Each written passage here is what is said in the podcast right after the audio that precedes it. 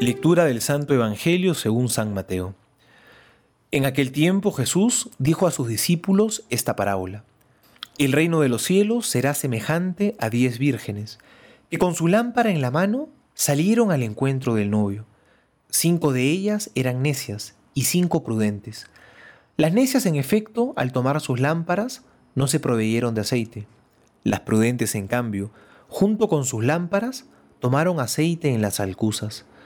Y como el novio tardara, se adormilaron todas y se durmieron. Mas a medianoche se oyó un grito, Ya está aquí el novio, salid a su encuentro.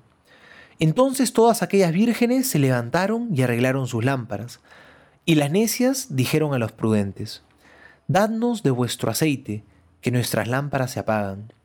Pero las prudentes replicaron, No, no sea que no alcance para nosotras y para vosotras.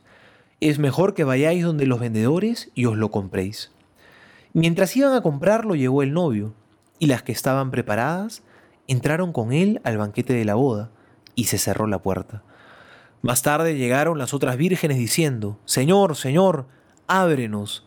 Pero él les respondió, En verdad os digo que no os conozco. Velad pues, porque no sabéis ni el día ni la hora. Palabra del Señor, gloria a ti, Señor Jesús.